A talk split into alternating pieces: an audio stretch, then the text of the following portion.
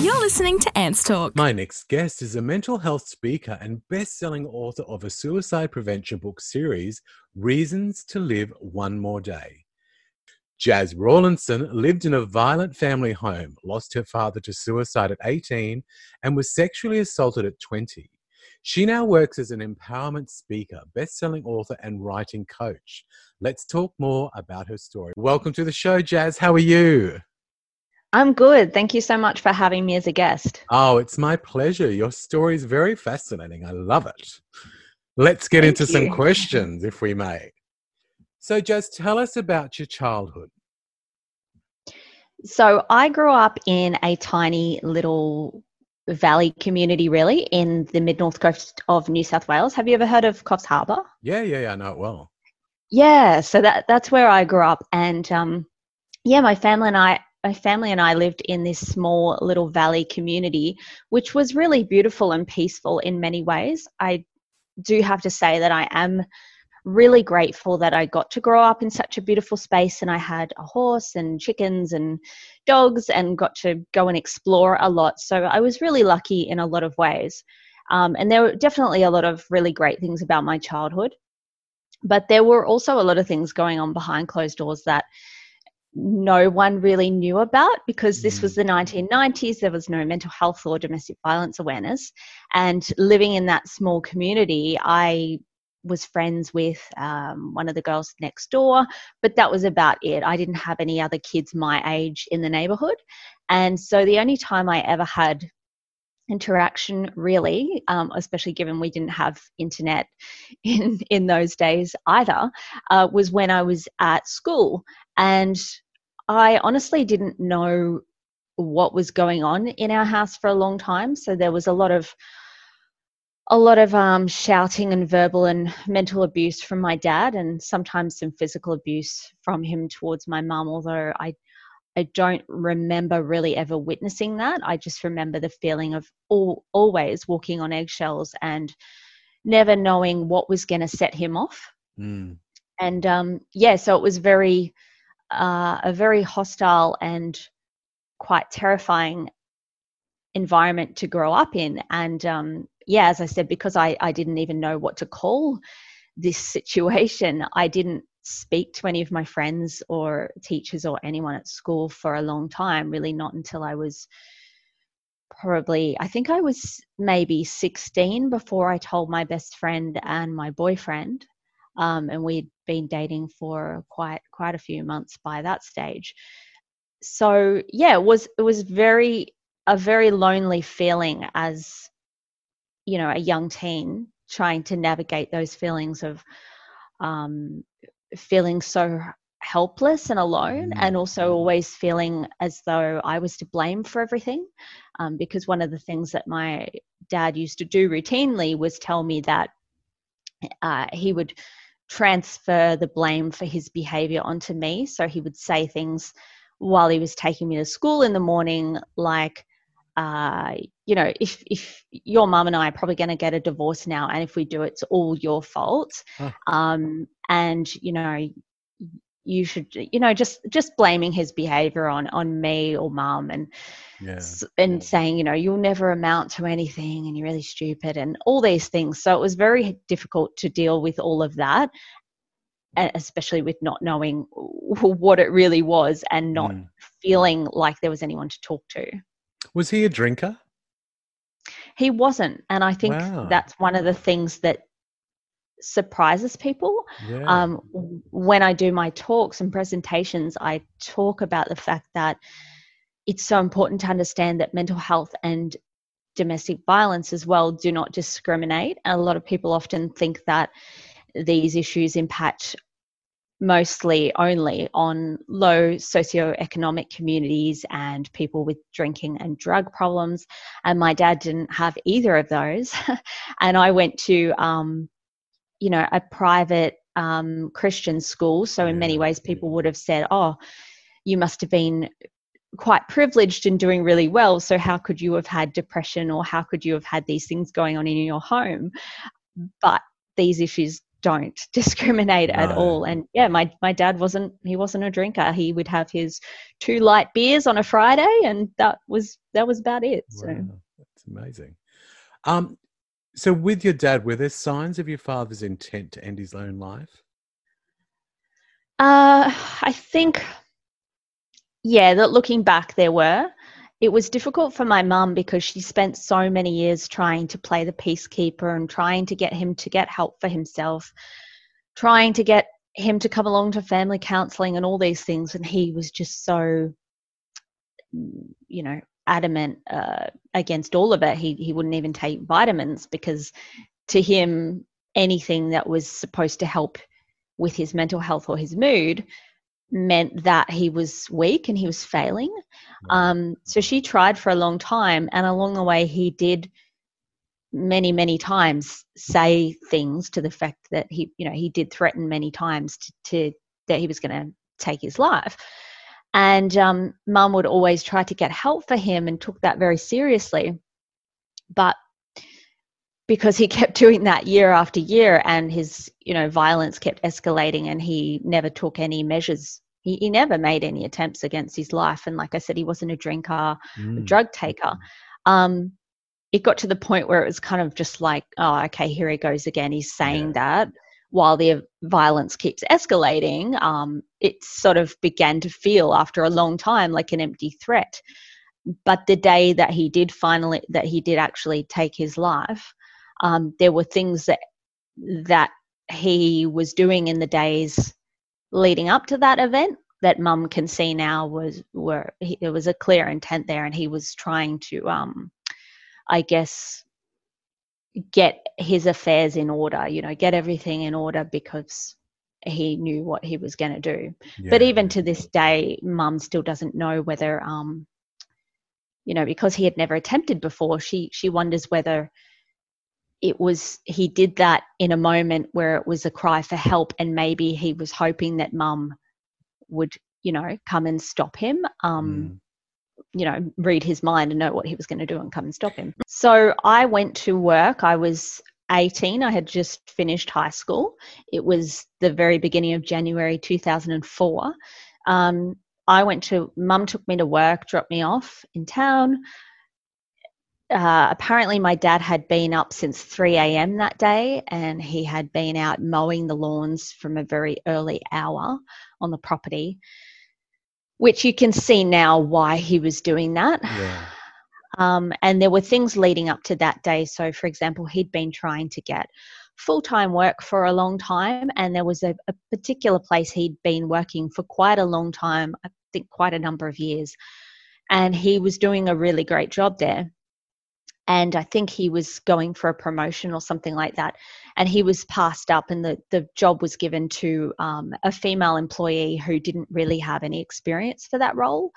I think they were trying to, you know, do something around gender equality. Um, she didn't have the experience for it, and that really, really knocked my dad. And I think that was one of the, the final straws for him. That Mm. he just felt like, what, what's the point? So yeah, he was um, up early mowing the property. I was at work.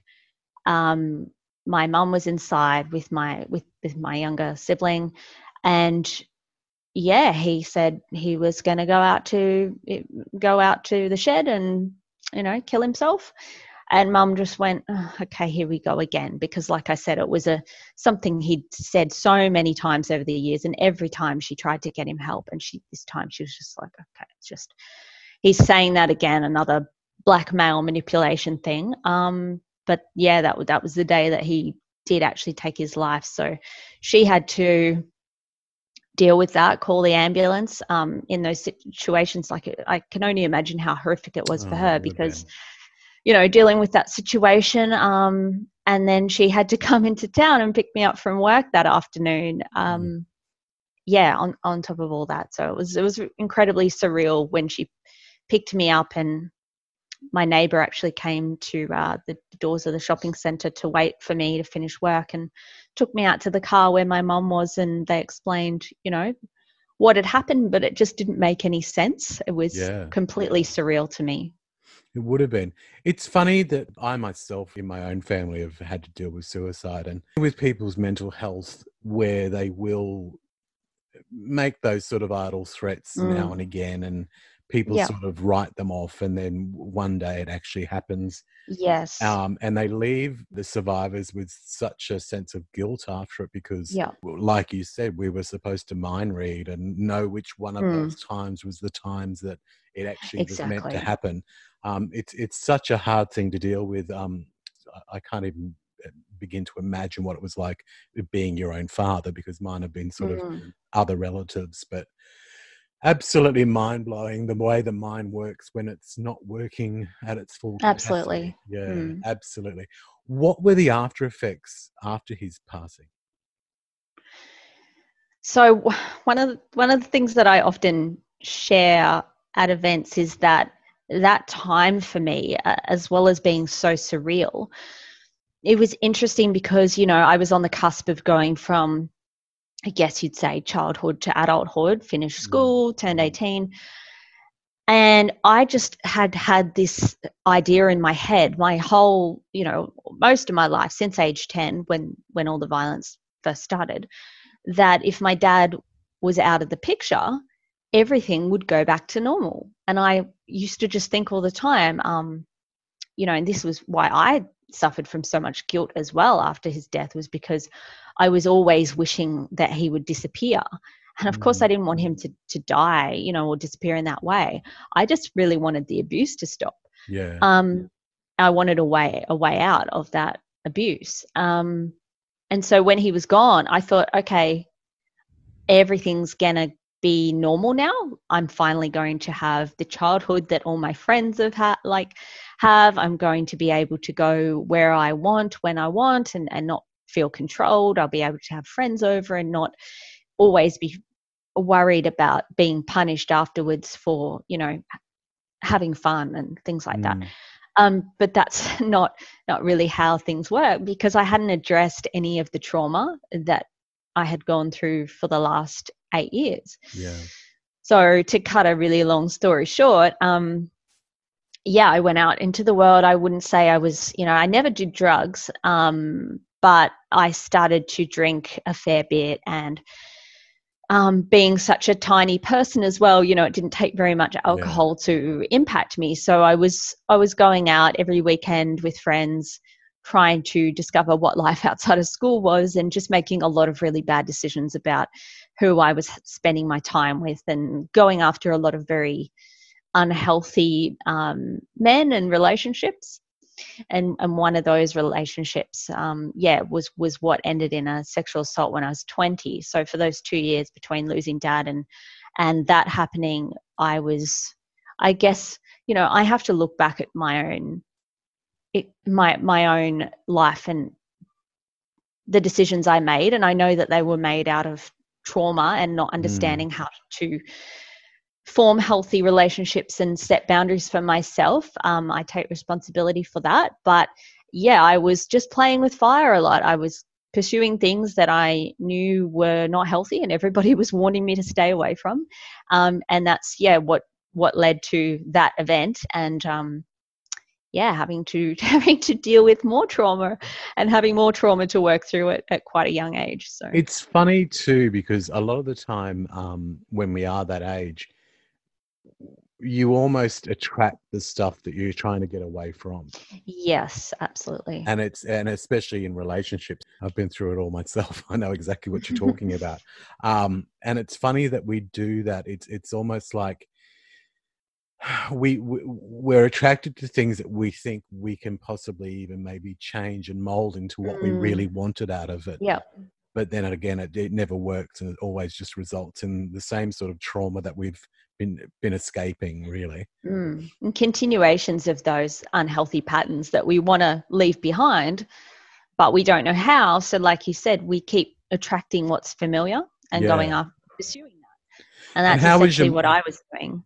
how was your mum after your dad's passing?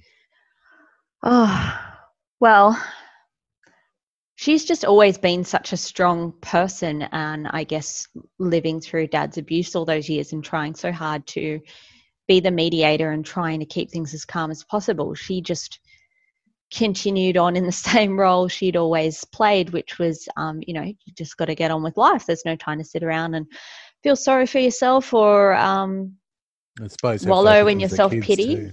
Yeah. yeah, she had to look after us kids. Um, you know, uh, my brother was still in school, and uh, his birthday, actually, his 11th birthday, was only a couple of days after dad took his life. Mm. And she made sure that all his mates were there and they had a great, great party down the creek and things like that. And, um, you know, she continued working. I don't remember her have, really having much time off work, and she hasn't ever since.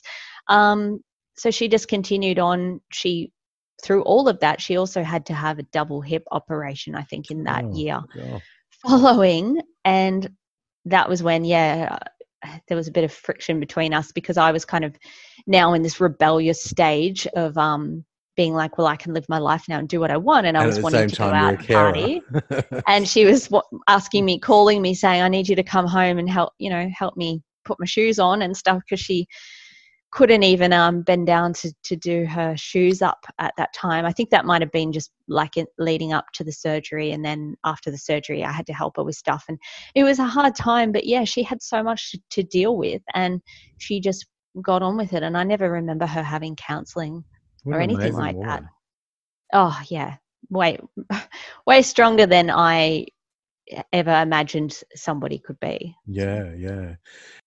Make sure you subscribe to Ants Talk. Now, wh- what drove you to write the books?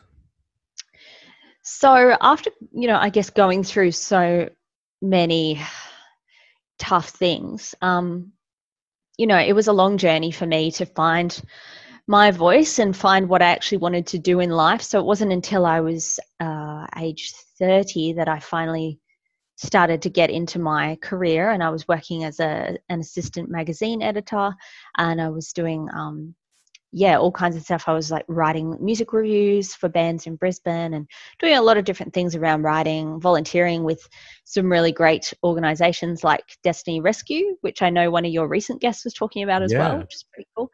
Um and just really trying to find out where I fit in the world and what I wanted to do. And um, it was in 2016 i would have been about 30 and a friend and i we had been doing both of us are really passionate about domestic violence awareness. Um, and we had decided to create this domestic violence memorial in brisbane um, which is a permanent space where uh, survivors and, and family members of people who have lost their lives to domestic violence can come and sit by this beautiful waterfall just in, in Brisbane City and um, yeah, honor their memory.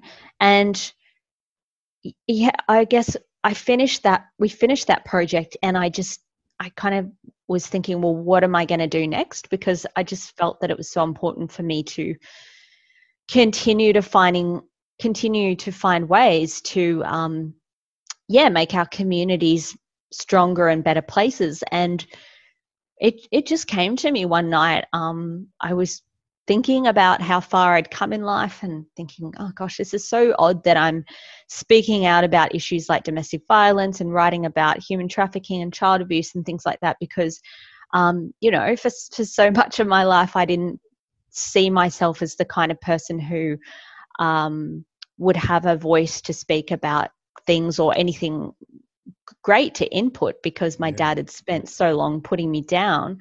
Um, so yeah, I, I just thought, wow, like I've actually come a really long way. And as a 10 year old, I never would have thought I could get up on a stage and speak it in front of people or do any of these things. And I thought, well, if I've done it, surely, you know, there are a lot of other amazing people around Australia with, with similar stories to share that could really uplift those people in our community who are still on their journeys and haven't Yeah. worked out yet how to transform their pain into purpose and meaning.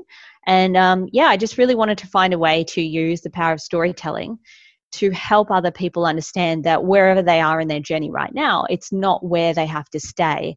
They don't have to remain in that depression and anxiety and hopelessness, you know, for the remainder of their life. They, there are so many things that they can um, experience, so many joyful things they can experience. And there are also so many surprising ways that we can use our pain and our former trauma to actually help other people. Yeah. Um, and so that was the um, inspiration for creating Reasons to Live One More Day Every Day, which became this book series, which I've now published two books in that series, and I'm slowly working on a third one.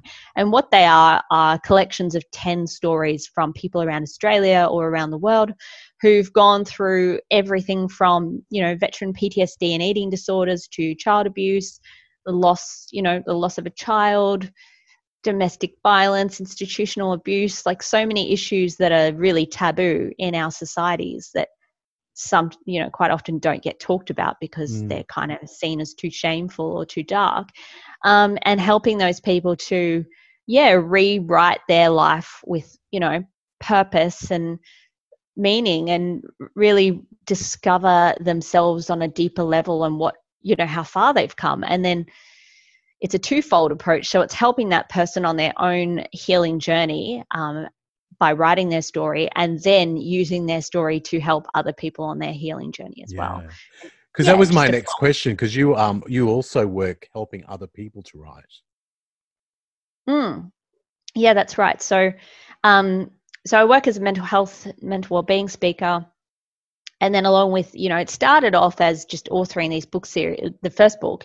And then i went into actually doing the writing mentoring for people who specifically want to work with someone like myself to teach them how to write their story in you know around 3000 words um, and have it actually published um, by an award-winning publisher and yeah just to be able to see their story in a paperback book yeah. know that their story is impacting people all around the world um, the people that i work with for these book series are the sorts of people who would be unlikely to ever have the opportunity to write their own book you know they may not have um, the skill set to write their stories, which is where I come in and ghostwrite it for them.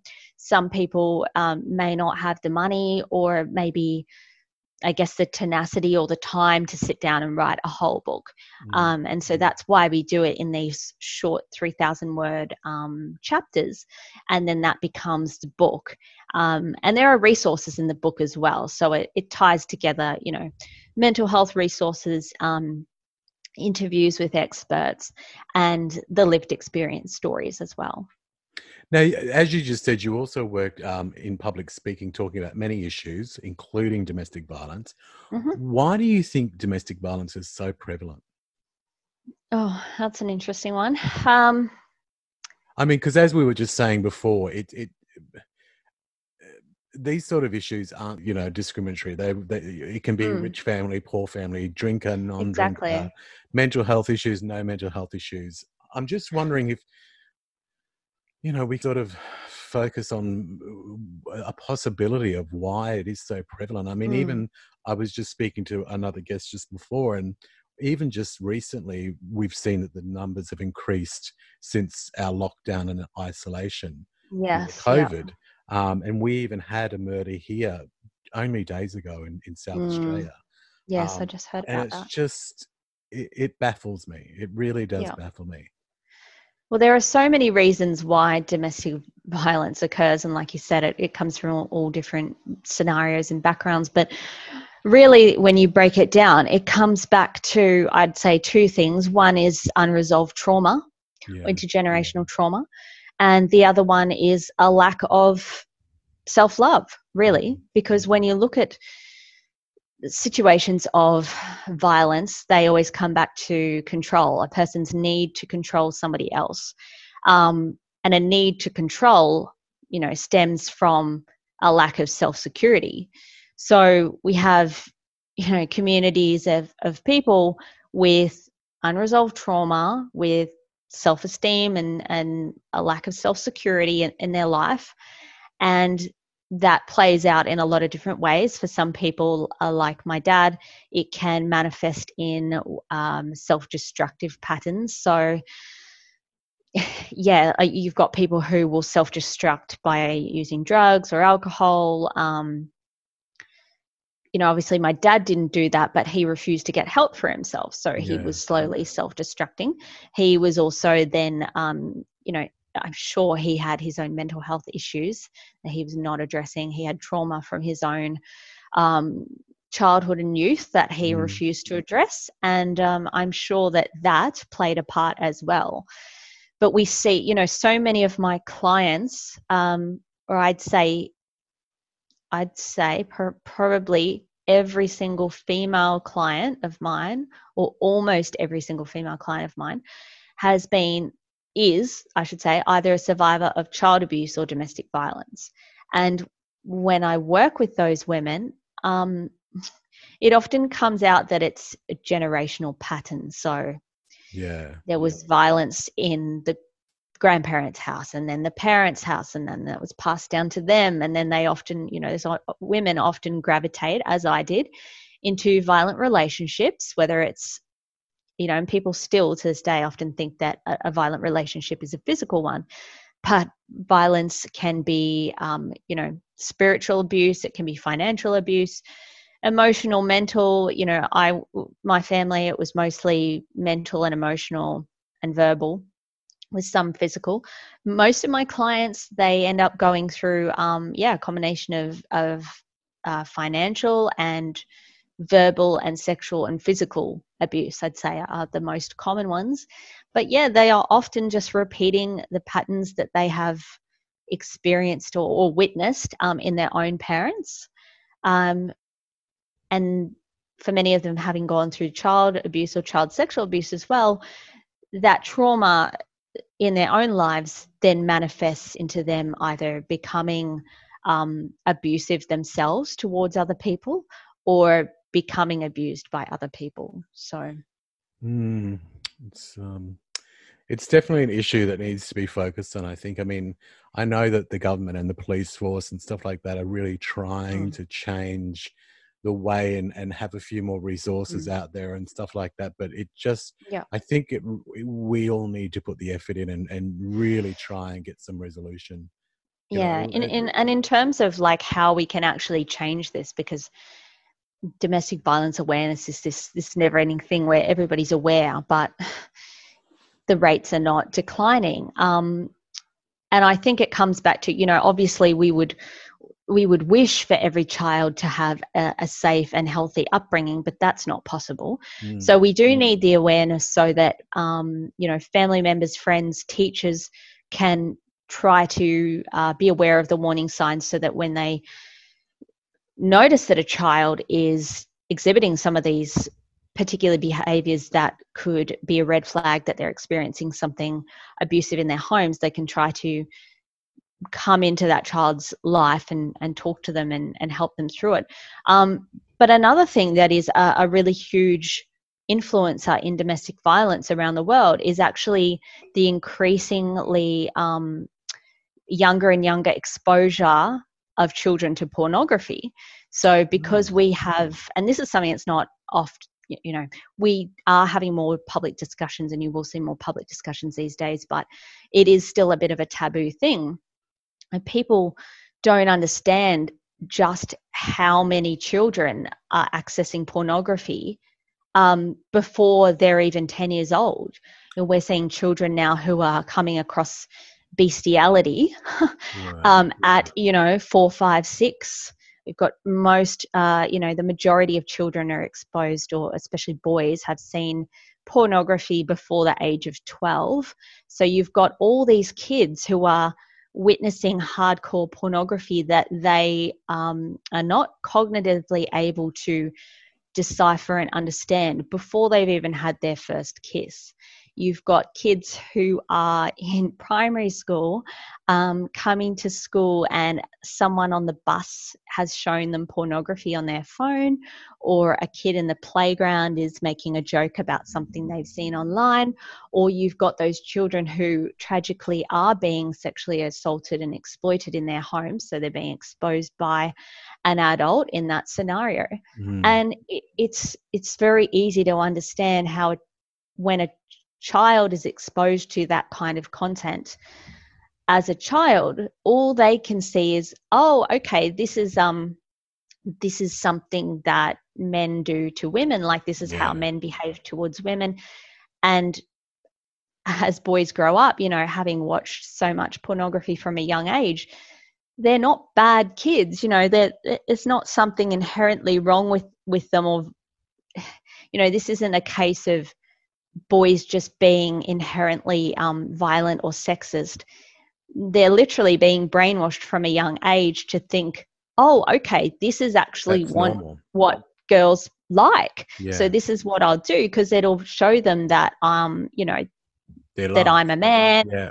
They will like this because um, you know, there was a study that was done um back in the early 2000s of the most prominent at that time or popular adult videos and content and it it showed something like I can't remember the exact statistic but it was something like 88% of it was in the 80s or 90s say 88% of um uh, the female um, performers in these videos would respond to aggressive or violent acts with um, pleasurable uh, or affirming responses.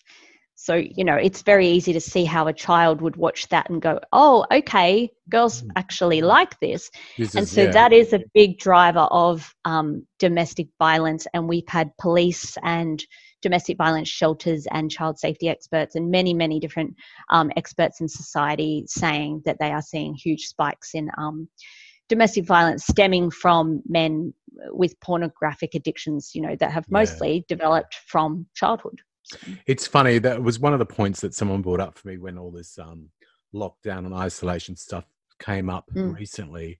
That the importance, because I was dead against the kids being sent to school still, um, mm. um, for my own reasons. Anyone can have their opinion, but that's mine but someone actually mentioned to me and they said for a child that's being abused at home that might be their only safety haven is going mm. to school and i didn't even consider that i hadn't even thought of it and it was like oh my god you're right mm. it's stuff like that that's such an eye-opener it really is yeah well i think about my own experience and if i hadn't had school to go to I would have been completely isolated. And yeah. yeah. my heart really breaks for all those kids right now who are, you know, current current victims and survivors of child abuse and mm. and are now literally in lockdown with their abuser and unable to to seek help.